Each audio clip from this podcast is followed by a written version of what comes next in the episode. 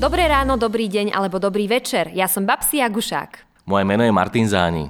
A v ktorejkoľvek časti dňa práve ste, pozývame vás na rande s mestom. Tak sa volá náš mesačný podcast o histórii Bratislavy. Každý mesiac si v tomto podcaste predstavujeme známe aj menej známe okrúhle výročia bratislavských udalostí. Ak ste počúvali aj náš novembrový diel, viete, že podcast Rande s mestom vznikol pre všetkých, ktorí sa chcú s Bratislavou zoznámiť aj v tých časoch, keď to nejde naživo. Bratislavské kultúrne a informačné stredisko už zrealizovalo desiatky vychádzok so sprievodcami, teda skutočných rande s Bratislavou, ktoré pre pandemické opatrenia nemôžu pokračovať. A preto pre vás pripravilo toto podcastové rande s mestom. Budem vás na ňom sprevádzať ja, Babsi a jeden zo sprievodcov a lektorov najstaršieho kurzu pre sprievodcov v Bratislave. Áno, to som ja, Martin. A ide o kurz sprievodca cestovného ruchu BKIS.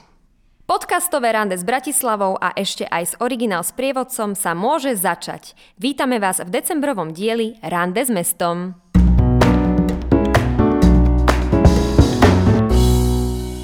90. narodeniny slávy budova Kochovo sanatória, ktoré otvorili 3. decembra 1930 na Partizánskej ulici.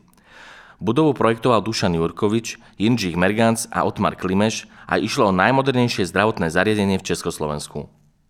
Predstavme si však najprv lekára Karla Kocha.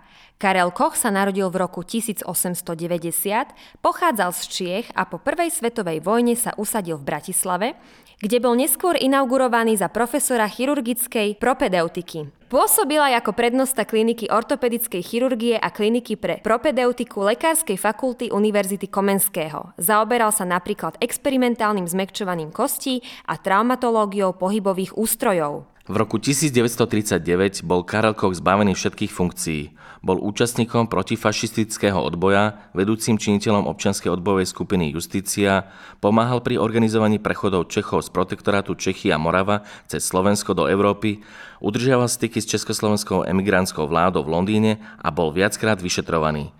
V zime 1944 až 1945 bola jeho skupina odhalená a Kocha zachránila rodina architekta Jurkoviča. Ja len doplním Dušana Jurkoviča, ktorý mu staval sanatórium. Po vojne sa Karel Koch opäť načas vrátil do sanatória, ale iba ako vedecký pracovník a po znárodnení sanatória bol zatknutý a v roku 1951 v zinscenovanom politickom procese odsúdený na doživotie. V roku 1963 mu bola udelená amnestia. V 68. emigroval do Kanady. O tri roky na to získal titul Spravodlivý medzi národmi. Karel Koch zomrel v Toronte v roku 1981. A teraz späť k budove Kochovho sanatória, ktoré otvorili v roku 1930. Novinári dostali príležitosť prezrieť si nové sanatórium už skôr a nešetrili chválou, a ja citujem. Ako sme už stručne oznámili, bude mať Bratislava od 3. decembra novú dielňu pre opravy ľudského tela. Moderné a vzorné sanatórium, aké jej dosiaľ chýbalo. Postavil ho známy bratislavský chirurg profesor dr. Koch vo Vegelinovej ulici v strede utešenej vilovej štvrte a v ideálnej polohe na mieste celkom chránenom od hluku a prachu a predsa len 400 metrov od konečnej stanice autobusov, takže je i dobre prístupné. Toto sanatórium budované s láskou a porozumením je vybavené tak, ako dosial žiadne v celej republike ani v susednej Viedni. A takto vtedajšia tlač opísala budovu Kochovo sanatória. V prízemí je primacia kancelária a loža vrátneho, v ktorej je i telefónna a rádiová centrála, lebo každá izba má nielen pripojený na štátny telefón, ale i rádio. V kuchyni možno variť len elektrickým prúdom a na plynovom sporáku, takže uhlie do nej nepríde. V suteréne je moderná elektrická práčovňa, do ktorej padá bielizeň z jednotlivých poschodí zvláštnou šachtou v múroch. Vo zvýšenom prízemí, do ktorého sa ide po mramorových schodoch, je veľká čakáreň a ordinačná miestnosť. Operačná sieň vyložená zeleným mramorovým sklom má nadbytok svetla a jej zariadenie sterilizačné bolo dodané zo Švajčiarska. Izby pre nemocní sú v prvom i druhom poschodí. Všetky vkusne autúrne zariadené, takže vôbec nepôsobia dojmom nemocničnej izby. Izby prvej triedy majú obloky k juhu a oddelené verandy tak veľké, že na nich sa môže umiestniť celá posteľ.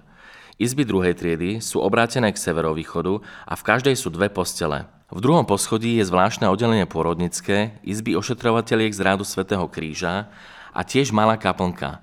Z veľkej verandy sanatória je jedinečný pohľad na Bratislavu a na Dunaj a dobová tlač nešetrila chválou. Je to síce podnik súkromný, ale bude mať iste veľký význam pre celú slovenskú verejnosť, lebo dnes už nebude nik nútený odchádzať do sanatórií viedenských, ktoré sa zariadením novému bratislavskému nevyrovnajú. Bude to tým menej treba, lebo dovednosť ruky profesora doktora Kocha, ktorá už toľkým zachránila život, je dobre známa a majiteľ nového sanatória má ako operatér výborný chýr. Na realizáciu záhrady povolal majiteľ sanatória Karel Koch Jozefa Mišáka, aby mu podľa vzoru mlinánskeho arboreta vysadil polhektárovú plochu. Mišák totiž v Mlinanoch pôsobil ako odborný záhradník a hlavný pomocník Štefana Ambrozio. Na tomto pomerne malom priestore Kochovej záhrady vedel Myšak s umeleckým citom vysadiť až 115 druhov variet a foriem stálo zelených drevín. Záhrada sa mohla ďalej pochváliť takými architektonickými prvkami ako bazén, odpočívadla, kamenná nádržka na vodu, vodná kaskáda a pieskovcové sochy. Na výsadby sa použili predovšetkým cudzokrajné, stálo zelené a ihličnaté dreviny. Po znárodení sa zo súkromnej záhrady vyvinul verejnosti prístupný park, ktorý je dnes najmenším mestským parkom Bratislavy. Záhradu je dnes možné vidieť počas víkendu otvorených parkov a záhrad. Zachovali sa v nej pôvodné architektonické časti, ako aj niektoré vzácne rastliny. Hodnota záhrady spolu s funkcionalistickou budovou je porovnateľná so svetoznámou vilou Tugendhat v Brne. Kochovo sanatórium bolo teda pôvodne súkromným sanatóriom pre mužov aj ženy. Počas druhej svetovej vojny slúžilo ako nemecká ženská klinika. Po druhej svetovej vojne bolo znárodnené, nasťahoval sa doň Ústav národného zdravia, ďalej sa však sanatórium používalo ako pôrodnica a liečebňa pre ženy.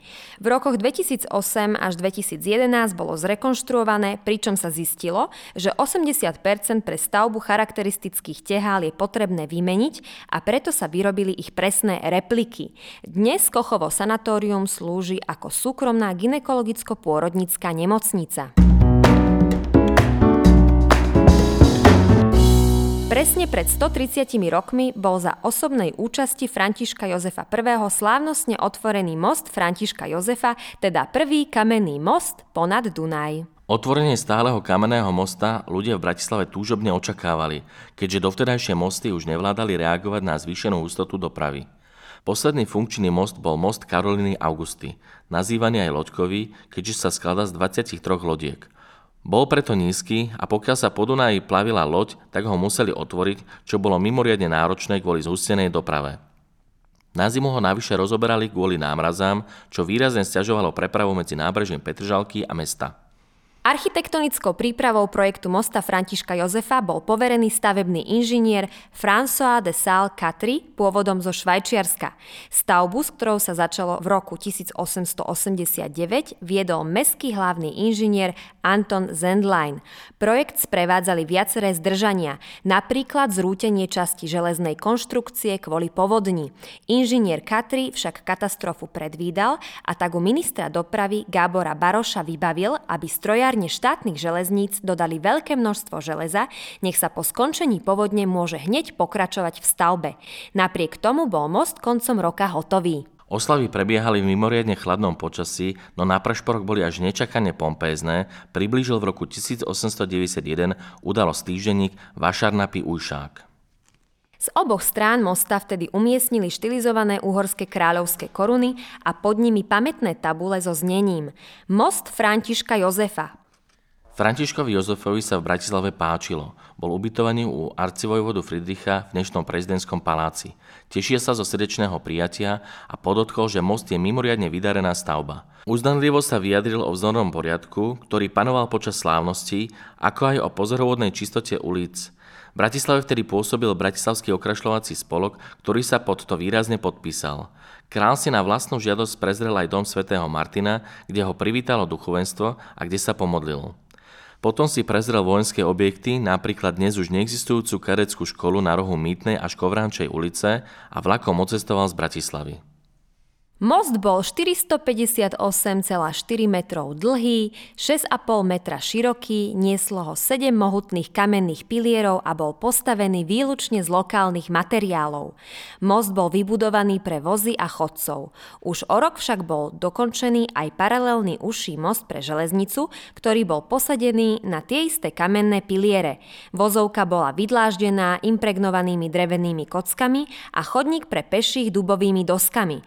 Za použitie mosta sa vyberalo mýto, z ktorého financovali jeho údržbu. Od roku 1914 po ňom premávala známa viedenská električka. V roku 1934 ho premenovali na most Milana Rasislava Štefánika. Most slúžil až do roku 1945, keď ho v apríli ustupujúce nemecké vojska vyhodili do vzduchu. Na jeho mieste zásluhou Červenej armády už vo februári 1946 vyrástol most Červenej armády, ktorý bol po roku 1989 premenovaný na Starý most. Ten bol v rokoch 2013 až 2016 prakticky celkom prestavaný, pričom mu ale dodnes zostalo pôvodné meno Starý most. Je to 90 rokov, čo zomrel hudobný skladateľ a dirigent Oscar Nedbal a to presne na štedrý deň. Oscar Nedbal bol svetoznámy hudobník, ktorý v rokoch 1923 až 1930 pôsobil ako riaditeľ Slovenského národného divadla. V tejto funkcii výrazne pozdvihol úroveň divadla. Divadlo bolo založené v roku 1920 a spočiatku sa v ňom uvádzali české inscenácie, kde hrávali takmer výlučne českí herci. Zanedbala narastla celková úroveň inscenácií, ako aj slovenskej produkcie. Divadlo sa začalo slovakizovať. V tomto čase bola napríklad uvedená prvá slovenská opera Kováč Wieland. Do divadelného súboru sa začlenili umelci prvej generácie slovenského divadelníctva. Vďaka Nedbalovi do SND chodievali hostovať aj svetoznámi umelci. Oskar Nedbal býval v Bratislave na dnešnom Vajenského nábrží v neskoro klasicistickom Jurenákovom paláci. Byt v paláci zrejme viac odpovedal statusu svetoznámeho umelca ako byty v hereckom dome. Herecký dom sa nachádzal na Klemensovej ulici, bol postavený v roku 1923 a bývali v ňom členovia divadelného súboru. Išlo o menšie byty, aj keď slušne vybavené a bývali v nich popri hercoch, operných spevákoch a baletných umelcoch aj dirigenti. Riaditeľ SND však asi nemohol bývať na tom istom mieste, kde býval zvyšok divadelného súboru. Podľa pamätníkov činorodý umelec organizoval v prepichovom byte súkromné koncerty a posedenia. Nedbal bol veľmi spoločenský človek a tak sa zapájal aj do diania v bratislavských podnikoch. Obľúbil si predovšetkým kaviarne, z ktorých navštevoval najmä Redutu. V podnikoch sa rád začítal do čerstvej tlače, pričom vyhľadával najmä články o sebe. Pokiaľ sa o ňom nepísalo, dal noviny skontrolovať svojej spoločnosti, alebo čašníkom, ak ani tí neúspeli, sklamanie ich odhodil na vedlejšiu stoličku. Oskar Nedbal zomrel za zvláštnych okolností počas hosťovania Slovenského národného divadla v Záhrebe. Podľa niektorých domienok spáchal samovraždu skokom z okna divadelnej budovy. Podľa iných bol životaschopný a vitálny a samovraždu by nikdy nespáchal. Údajne dostal astmatický záchvat, bežal sa nadýchať čerstvého vzduchu a nešťastnou náhodou vypadol z okna. Sme na konci, to je na december všetko. Počúvali ste mesačný podcast Rande s mestom. Ďakujeme. Rande s mestom pre vás pripravilo Bratislavské kultúrne informačné stredisko a kurz sprievodca cestovného ruchu BKIS. Za mikrofónom vás zdraví Babsi Jagušák a Martin Záni. Majte sa dobre a dajte si rande s mestom nielen v decembri, ale aj v novom a lepšom roku.